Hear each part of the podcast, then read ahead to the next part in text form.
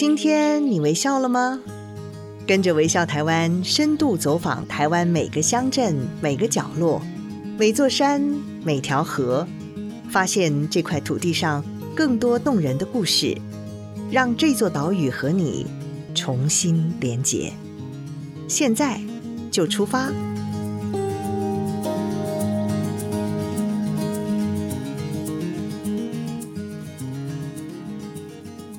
欢迎您再次收听《微笑台湾》Podcast。微笑台湾呢，将会带着你去走访台湾三百六十八个乡镇，到每一个乡镇去寻找台湾最美的故事、最浓的人情味儿、最好吃的小吃、最好玩的景点。今天呢，我们想带您去嘉义。谈到嘉义，你第一个想到的是什么呢？可能是阿里山，也可能是鸡肉饭，但是。还有没有其他特别的地方呢？在阿里山的山脚下的嘉义市，其实有着深厚的历史背景和故事。当然，在地美食也不是只有鸡肉饭。今天我们就邀请到微笑台湾的特约记者李家芳来跟大家聊聊嘉义市有什么值得探访的景点、小吃、咖啡厅或者是特色小店。欢迎家芳。大家好，我是家芳，林姐好，谢谢。另外呢，我们也邀请到微笑台湾的副总编辑，大家好朋友佩书来跟大家分享他在嘉义采访的所见所闻，还有他自己的私房景点哦。欢迎佩书。嗨，大家好，我是佩书。好，一开始呢，我们先来问一下家芳啊，家芳，你不是嘉义人哦？啊、对，我不是嘉义人。哦，人家是北漂到台北，你是什么南移？我是先北漂，然后再南漂两次，在南。那你到底是哪里人 啊？我其实是嘉义隔壁的云林人哦。对，但是就是年轻的时候就很早到台北念书，然后工作，嗯、然后在前呃生命中有十年在台北，十年在台中，然后现在是嘉义的那个新移民。是哦，哎，这么样多的地方，而且你的老家是在云林，也在台北工作了这么长的一段时间。但是你为什么最后会选择在嘉义落脚？在嘉义多久了？呃，目前在嘉义住两年，但是、嗯、呃，跟嘉义的结缘大概应该有八年了。嗯，对。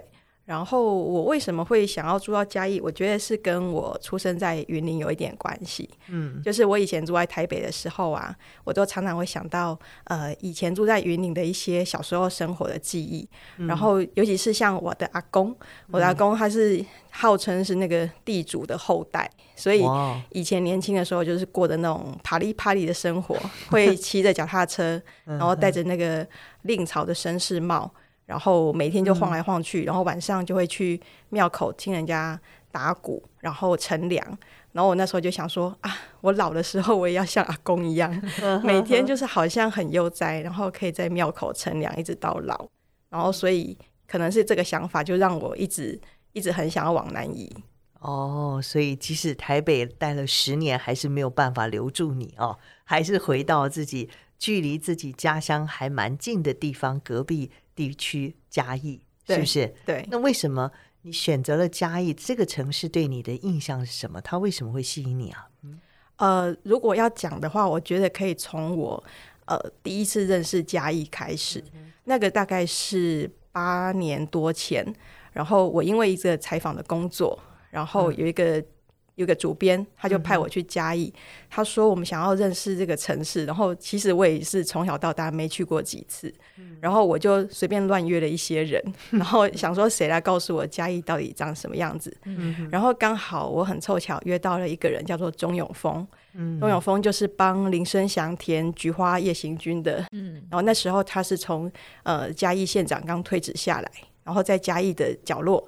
开了一家很奇怪的小店，叫山归来。嗯，然后我什么也都不知道，我就跑进去了，然后跟他聊天，聊天聊到一半的时候，突然就有一个人冲进来，然后那个人他光着头，他戴着一个很斯文的眼镜，可是他穿的那个衣服是人家说是冰阿莎，冰阿莎就是阿兵哥装。嗯，然后他一进来就好像是他家一样，他就丢了一包东西给钟晓峰说：“哎，这好礼。”然后。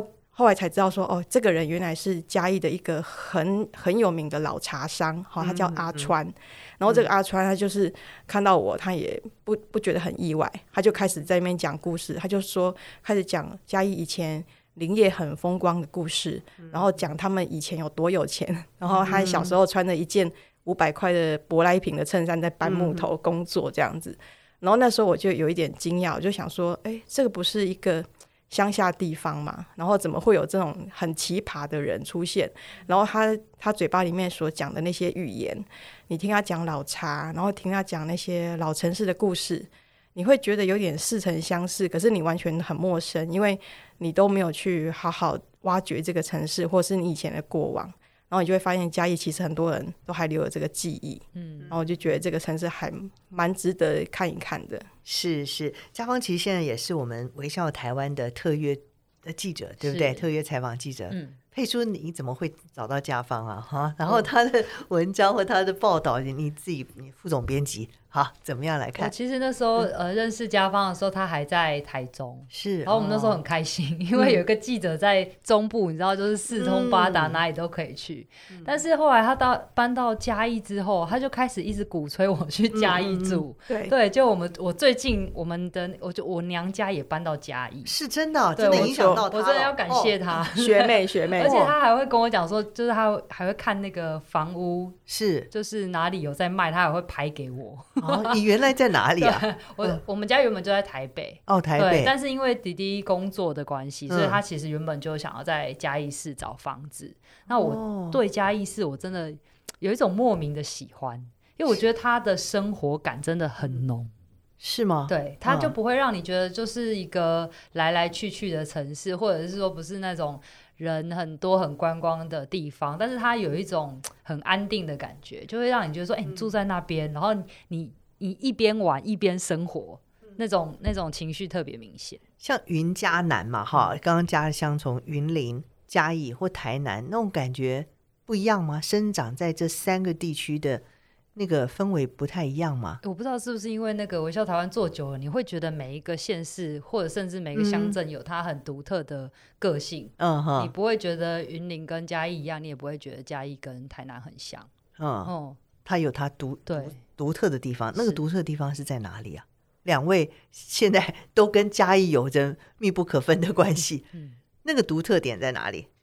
独特点，我觉得、嗯。跟那个城市的产业可能组成有一点关系，哦、因为像云林，它就是一个以种作为主的地方，嗯、所以它很鲜明，每个人的生活都会跟田多少有一点点关系。嗯、那嘉义就是很明显，它是木材之都嘛，那所以你可以看到这个城市有很多的角落是跟木头这个历史有关系，包括它旁边的阿里山，或者是它城市里面的一些老房子是木材盖的，然后或者是它的饮食文化。哦，可能里面有一些像台南，他们也会有的那种日本的元素在，嗯、那都是这个城市它比较特殊的。嗯，台南我们称为古都，嘉义不是，嗯、是，但是它是木都，木木都。哎我要澄清一下哦，呃、就是就是我在研究嘉义的时候，我发现啊，呃、就是有一个。如果你看维基百科的话，维基百科会说嘉义是台南第一座建成的城市。嗯、哦，所以它更古老哎。对，然后我就去查为什么，说、嗯、原来如果你扣掉那个荷兰人盖赤杆赤坎楼的那一段时间的话，嗯、其实呃嘉义建成比那个台南早大概十或二十年。嗯，然后我这点我还蛮惊讶的。侏罗。对，侏罗山是是是，所以嘉义市这样听起来真的是一座历史文化非常丰富的城市啊。其实我们有很多的艺术家也来自嘉义，对不对？像画家陈澄波，那么还有刚刚讲嘉义就是一个木材之都，像日治时期的快木运输和神社等等等等，这些大概都在嘉义。都是有独具特色的，能不能介绍一些具有历史故事的景点呢、啊？也呃，告诉我们，也告诉听众一些他们的故事，让我们重新的再认识嘉义市。嗯，如果想要去嘉义比较有历史感的地方，我觉得大家不免俗，第一个一定会先想到嘉义的东市场。那东市场，它其实，在那个卖猪肉的上面，你抬头往上看，你都还是可以看到那个日治时代的呃木构造，然后那个像太子楼的那种通风口，嗯、然后当然里面有很多好吃的啊，大家一定会去吃呃王家牛杂汤啊，或者是去吃党阿比哥啊，或者是去吃粉圆饼。嗯、但我觉得，如果大家到东市场，然后刚好又四下无人的时候，刚、嗯、好又看到它有一个很奇怪的铁门通往二楼没有锁上的时候，嗯、你可以偷偷的上去看一下，嗯、因为其实东市场是有二楼的，嗯、但是很多人都不知道。嗯、然后我就刚好有一天。他们正在施工，然后那个主任让我上去瞧了一下，嗯、那上面里面哦很多那种古老的花窗啊，或者是铁、嗯、那种瓷砖啊，都还留着。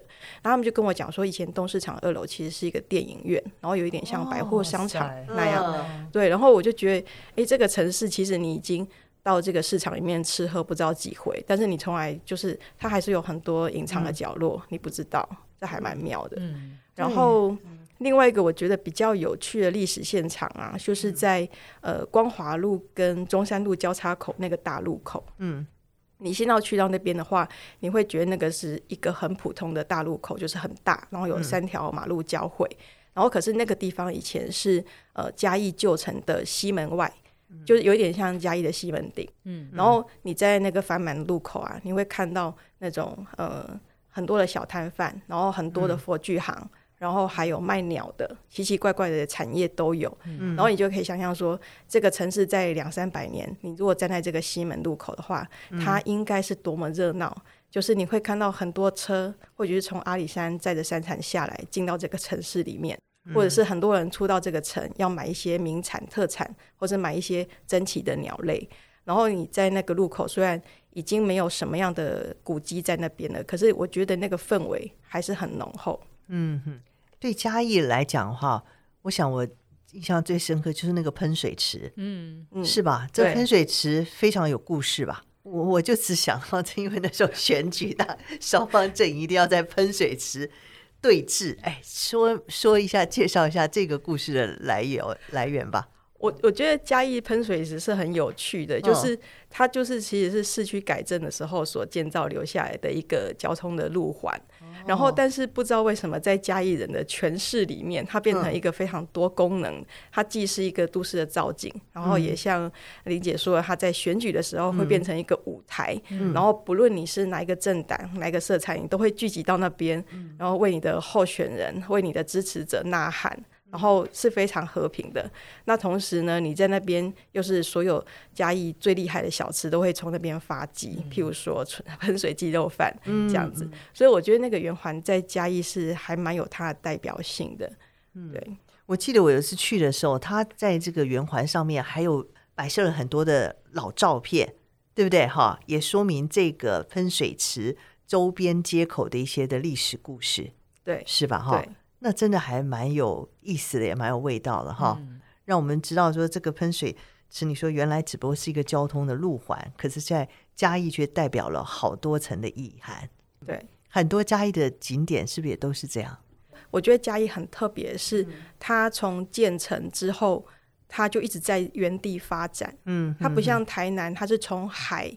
然后一直往陆地推进，它就是呃到了这个定点之后，然后它可能在日治时代的时候，这个城市有扩张，可是清朝盖的城市还是在这个土地上，所以它有一点像层层累积上来这样子。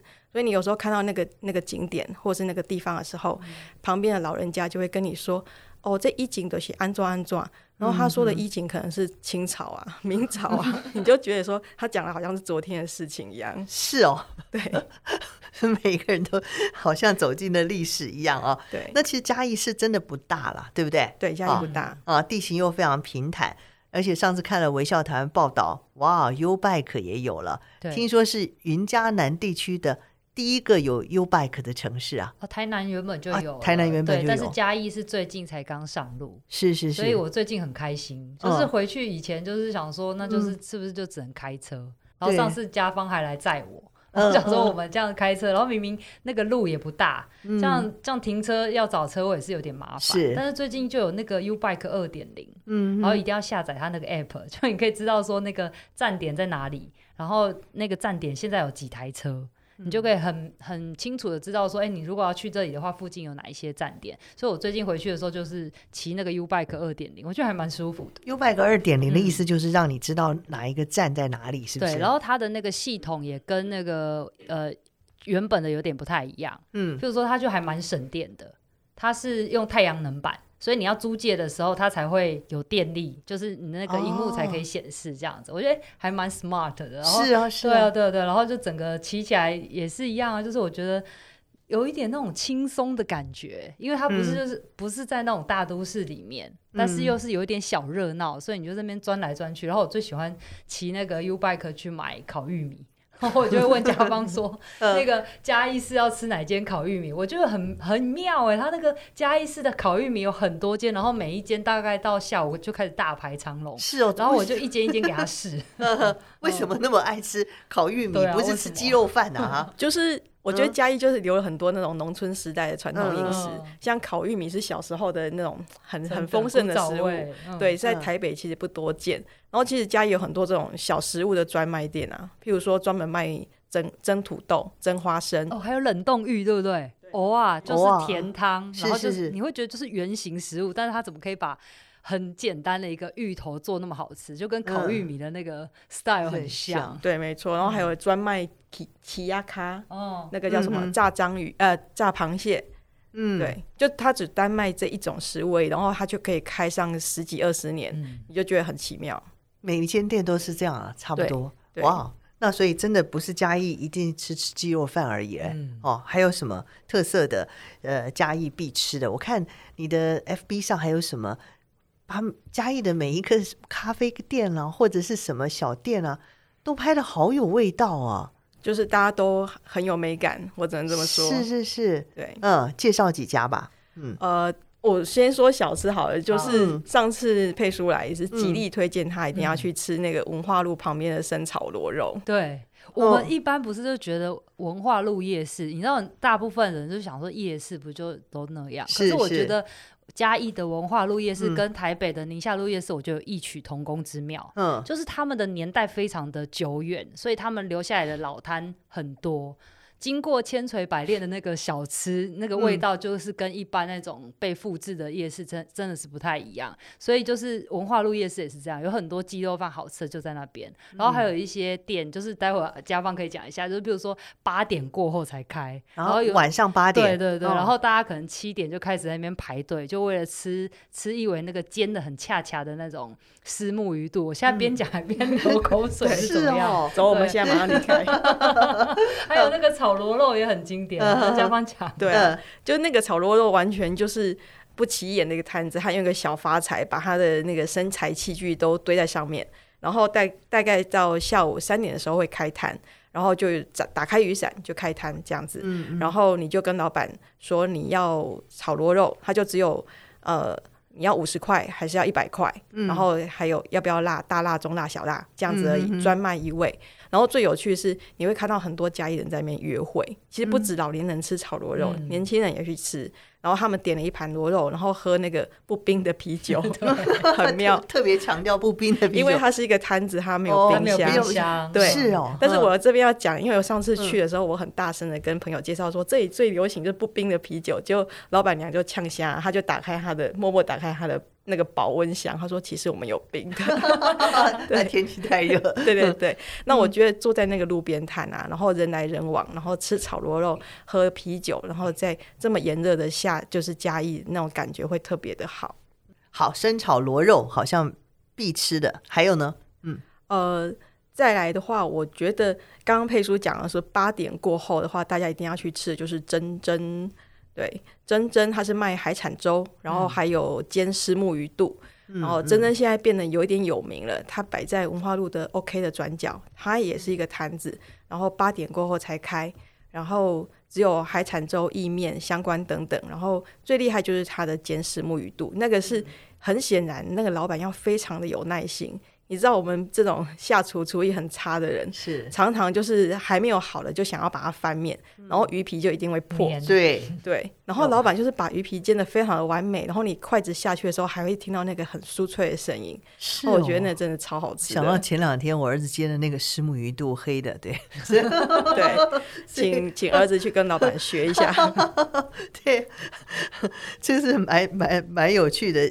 一些事情哦。每一次跟这个佩叔采访的时候，佩叔总是端出了一大盘一大盘的这个 这个好吃的地方，这让人这流口水啊！嗯哦，那如果说有没有一些那个适合合家旅游的这个景点呢？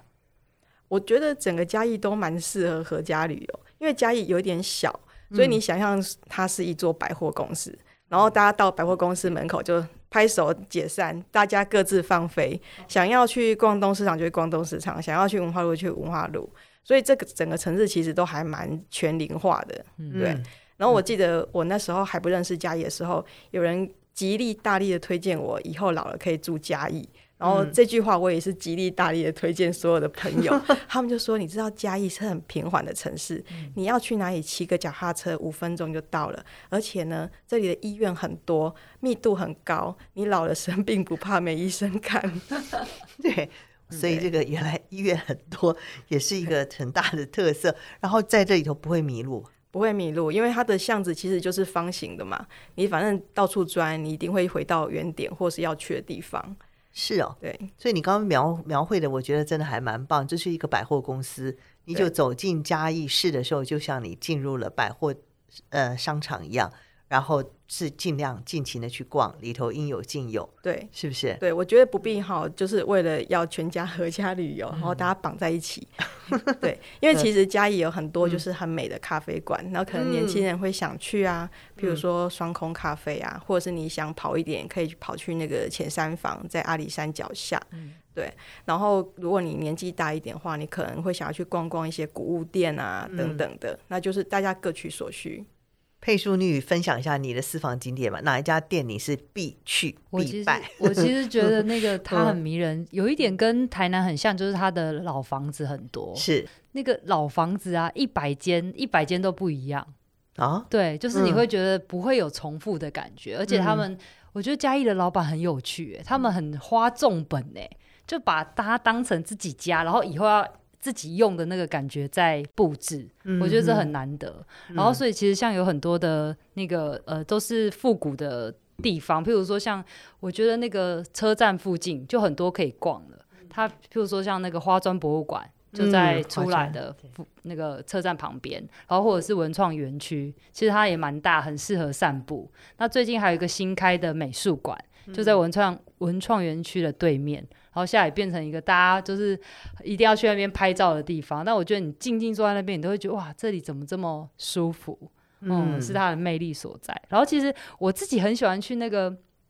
快意生活村，可是我不是去里面逛，我是很喜欢看那个小火车下来的时候，嗯、然后再开回去的时候，你就觉得哇，好好玩。他才刚从阿里山下来耶，就是那个小火车坐火车的地方就在那边。哦，也可以看得到，对对对，看得到小火车。嗯，因为大家要搭车要往阿里山，也是要去那边坐车。嗯，你就可以感受到它那个穿越的感觉。是，然后附近还有一个那个东洋第一的那个制裁所，对不对？对，嗯，对，那个很有趣的，你就可以知道整个林业的发展跟整个运作。然后那边其实都是有在做导览的。嗯，两位年轻的女孩帮我们介绍嘉义一个这么具有历史文化背景的城市，非常的有意思。我们现在稍微休息一下，稍后回来再来听更多嘉义的故事。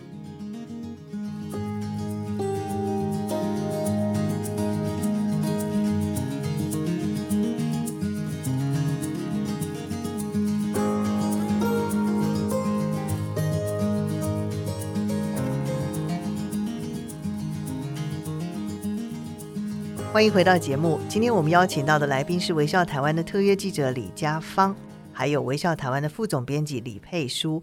刚刚两位呢，帮我们介绍了很多很多嘉义的景点和小吃啊。但是我也很好奇了，嘉义市并不是一个很快速发展的城市，年轻人口外流的也很多。可是呢，大家普遍听到大家对这个城市的评价好像都很不错。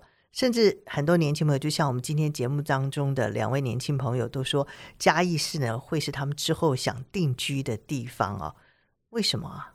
哦，这是刚刚大家分享了嘉义它的特点，它的特质是很吸引人的，而且给人一种很安定的感觉啊。那嘉芳过去您自己也在高铁的刊物上也提到过，你在访谈从嘉义发迹的独立乐团美秀集团的时候呢，他们的团员说过，嘉义啊，就像初恋女友，能不能跟听众说明一下，他们是怎么样来形容这个初恋女友或者是嘉义的？那个是修齐说，他说他觉得嘉义就像一个初恋的女友，哦、初恋就是在他心目中占有一定分量。即使这个初恋女友他已经没跟你联络，可是你这一辈子都一定会记得他，然后你永远都会怀念着他。哦。这那你是自己怎么形容嘉义的？因为我跟修琪比较不一样，因为修琪是从小到大就生长在嘉义，所以他跟这个女朋友交往了蛮久的一段时间。嗯、那我是我算是才刚来嘉义探索他的人，所以如果说我会形容嘉义的话，我会觉得它像一个那种小小的百宝箱。嗯，小小百宝箱就是这个城市的尺度其实不大，但是百宝箱就是它有很多的抽屉，然后你可能很。你不小心碰到什么机关，你拉开来，嗯、然后手伸进去捞一捞，好像这一次捞出来的东西跟下一次捞出来的东西都不太一样的那种，一直会给你惊喜的感觉。嗯，佩叔你呢？你会怎么形容它？嗯，我自己一直觉得啊，那个我为什么会喜欢那里，是因为。他让我觉得他的战略位置是关于旅行的战略位置很好。哦，这个很有谋略哦，很有策略的。没有，因为你知道我这我我上次连假回去的时候，嗯、我就去了跑了眉山，嗯、然后我甚至跑到那个彰化的西湖那边，然后我又去台南，每个地方就大概就是一个多小时的车程，然后你就觉得哇，我我晚上又可以回到我甜蜜的家住，然后每个地方都离你那么近。然后在那边，呃，我觉得很棒的一点就是人跟人之间好靠近哦。嗯、就他可能，我觉得他跟台南比较不一样，是台南你会发现说，呃，台南人是比较有个性的，嗯，嗯每个人都很鲜明，然后你可以觉得哇，他们都有散发出一种魅力。但是在嘉义的那些老板，他不知道为什么，他就是把你当朋友，哎，你明明就跟他第一次见面。但是他招呼你的方式就是一切都很自然，他就是好像认识你，然后他愿意多花几句跟你聊天的时间。嗯，我妈妈去那边很开心，你知道连那个鱼啊，就剥皮鱼，他买剥皮鱼，他就可以边跟他讲说为什么他要这样子杀，然后回去要怎么处理，然后还跟他闲聊了几句。然后我妈那天整个回去，她就觉得这一摊实在太棒，以后我要都要去那里买鱼，就是有这样子的一个。生活魅力，嗯嗯，我记得看到家芳有一篇文章也是写那个是那个炸肉条是吧？炸肉卷，然后他给你看说你要来看我的蕾丝，我在想一直什么叫蕾丝啊？哈，那一段我觉得你可以描绘一下，也蛮精彩的。就是那个是在东市场一家专门在卖炸肉卷的老店，嗯，那我现在排队排很久啊。对，他其实你看他摊子没什么人，嗯，但是你去问的话，你都要拿号码牌，然后一等呢就是大概。一个小时，他会叫你去绕一绕再回来，嗯、然后他就当然我就是去拿号码牌了嘛，他就叫我去绕一绕，那我就绕到那个市场后面，然后我就看到一个阿伯在那边洗东洗西，嗯、然后后来那个阿伯就抬头，他就说你要去买我们家的炸肉卷啊，然后我就说我已经买了，然后他说那你来看看我的蕾丝，他就把他那个桶子里面那个一拉出来，原来他是在洗那个猪油网，嗯、啊，那个猪油网超大张的，大概。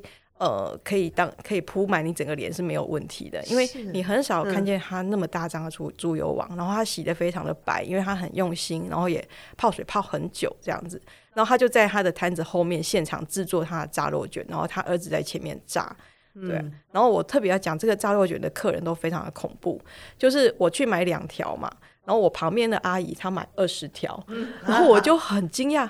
我说谁会买二十条炸肉卷？而且它炸肉卷是粗的，不是细的，是类似像我们小手臂这样粗哦。就是用刚刚那个猪油网对包起来卷起来的，对，卷起来的。然后它料非常扎实。然后他买二十条，然后我就想说二十条太夸张了嘛。结果后来老板接电话，有人跟他订八十条。嗯然后后来我去研究一下，我才知道说，哦，原来他是有那种像批发的，就是嘉义的很多小吃啊，或海产摊，只要有供应这个炸肉卷这个招牌菜的话，有的都会来跟他们家拿货。哦，对，所以来那种八十条、二十条都是开店的。嗯，我是很讶异的，当刚那个把它形容为蕾丝嘛，哈，那个猪油网竟然可以这样，而且这个就是包炸肉条的，就是包炸肉条包起来的这样，然后那个应该很油吧，哈。哦，你要趁热吃，你趁热吃完全不觉得油，而且超好吃。我那时候一买就把整条嗑完，心里是罪恶感很重。然后第二个呢，就是刚刚佩叔形容的那个那个人情味儿。你自己走在东市场，竟然他就会叫你说你要去赶快去排队，或者说你要拍的话，看着你在拿着手机拍拍拍，然后他说你要拍的话，你应该来拍这个，就把自己的宝给献出来了。对，他们都会告诉你最好的东西是什么，我觉得这个很棒。我觉得那是就是浓浓的人情味儿。对，哦、我还想到一件事，就是大家不是都会知道说去嘉义要吃那个林聪明的砂锅鱼头哦，对对对。然后你知道他点那一碗砂锅鱼头，对不对？你吃了吃完之后，你还可以再去加汤。然后他不是只有汤，他还会给你料。然后你就吃完，你还如果还吃不够，你就再去加。然后你知道那时候就是林聪明的女儿，她就跟我们讲说，因为从她阿妈那时候就开始了，因为她阿妈就是一个小摊嘛，然后跟客人会，客人一边吃，她就一边跟他聊天。然后她看到客人碗里面空了，她就是顺手就是舀舀一匙，就在帮客人续汤，然后续料这样。所以他维持了这个传统，你就知道他那个人情味就是还是那么浓，一直到现在，他想要展现在他现在的那个经营方式上面。是是是，嗯、这真的。是非常特别的一个地方哈，那怪不得那个美美秀集团他们的团员到台北来生活的时候，觉得 难忘的初恋，还是初恋最美。是是是，他们人与人之间的接触、跟交往、跟沟通的模式，可能呃在北部可能会比较陌生，有保持距离、保持社交距离一些。对对对。可是，在南部那个好像比较没有哈。对，南部就是你问他一句，他会讲三句，嗯，而且主动的来来来告诉你，主动的来给你打招呼。其实我看是不是越来越多年轻人开始移居住在这个城市了？你有这样感觉吗？像类似你这样的年轻人，把嘉义市作为定居的地方，是不是会不会越来越多？嗯，其实现在嘉义有蛮多，就是呃风格小店，都是以年轻人来开的。嗯、那最有名的当然就是小花面包。嗯、小花面包之前是在高雄的冈山，然后他也是两年前把他店移到呃嘉义来，然后他也打理了一个很漂亮的小房子，然后每个礼拜只开两天，过得很幸福的生活的感觉。哇，休五天哦，对啊，好好哦。是啊，哦，这是小花面包，嗯，然后还有。呃，那个有一个布洛克，他其实在那个嘉义文创酒厂里面当执行长，嗯、然后他就是嘉义异乡人，他其实也来嘉义五六年了，嗯，对，然后他非常，因为他非常喜欢做菜，所以他每天都会在他脸书上面分享去东市场哪里买菜的心得，然后你看他在那边采买，你就很过瘾，嗯、然后有时候我也是会 follow 他的脚步，然后去到处采买。采买一堆自己可能不会煮的东西，会被吸引。对，那你有没有想要在这个地方，或有一些什么样的目标，或者有些什么梦想，或者想做一些什么事情吗？嗯，我觉得嘉义会让你想要认识更多的人。对，嗯、因为以前就是你在以前我在台中或者在台北生活的时候，可能都是工作上跟大家有往来，嗯、然后不会说因为毫无目的的。就去认识别人，可是，在嘉义你就会觉得很好奇，然后他们到底在做什么？然后他在卖这些东西到底要干嘛？你就会忍不住一直去问。然后，即使是一个路边的阿桑，他在卖，比如说一张饼，你都会很想要去知道说，哎，它背后有什么故事？然后他为什么要做这个？然后，而且当你开口问的时候，你都不会得到很失望的答案，他们都好热情的回答你。所以，我觉得嘉义真的是一个。就是像我们这种喜欢采访、喜欢聊天、乱聊的人，适合喜欢聊天的女人，是是，从来不会被拒绝，觉得很开心。嗯哼，那佩书，你你其实跑过各个各大大小城市啊，都跑过了。嘉义，我觉得你也去去过非常多趟，也采访过各式各样的主题。那听完了家方的介绍，还有你自己妈妈也已经 定居到甲一市了，你会不会想，哎，如果在下一次做什么题目的话，会该怎么规划？有啊，其实我都一直在想说，嗯、这一次我就赶快跟家方讲说，那个 U Bike 既然二点零都上路了，你赶快就带我们来骑一趟。对，然后其实那边还有很多很多很棒的故事跟很棒的职人在里面，我觉得都是很值得慢慢去挖掘的。嗯，所以嘉义是不是去一次拜访一次玩两趟就结束的？嗯嗯哦。应该要住下来是吗？是住下来买房子，欢迎大家一起来 当新住民，当新住民。好，非常谢谢两位跟我们分享了许多嘉义的精彩故事，还有景点啊，也谢谢各位的收听。呃，我们先谢谢家芳，谢谢你特别从嘉义坐了高铁上来，好，谢谢，你，也谢谢佩叔，谢谢。每一次都带我们去好多好玩的地方，每一个城市呢都用各种不同的角度，像万花筒一样的来帮我们介绍，让我们每一次去一个新的城市呢，又可以有一个新的体会、新的玩法，真是非常棒。这就是微笑台湾啊！不过在节目结束之前呢，也要跟听众朋友分享一个讯息，那就是因为因应新冠肺炎疫情的变化呢，今年的台北国际书展停办了。很遗憾，本来我们要办一个听天下的小型见面会，但是这个小型见面会也将要取消。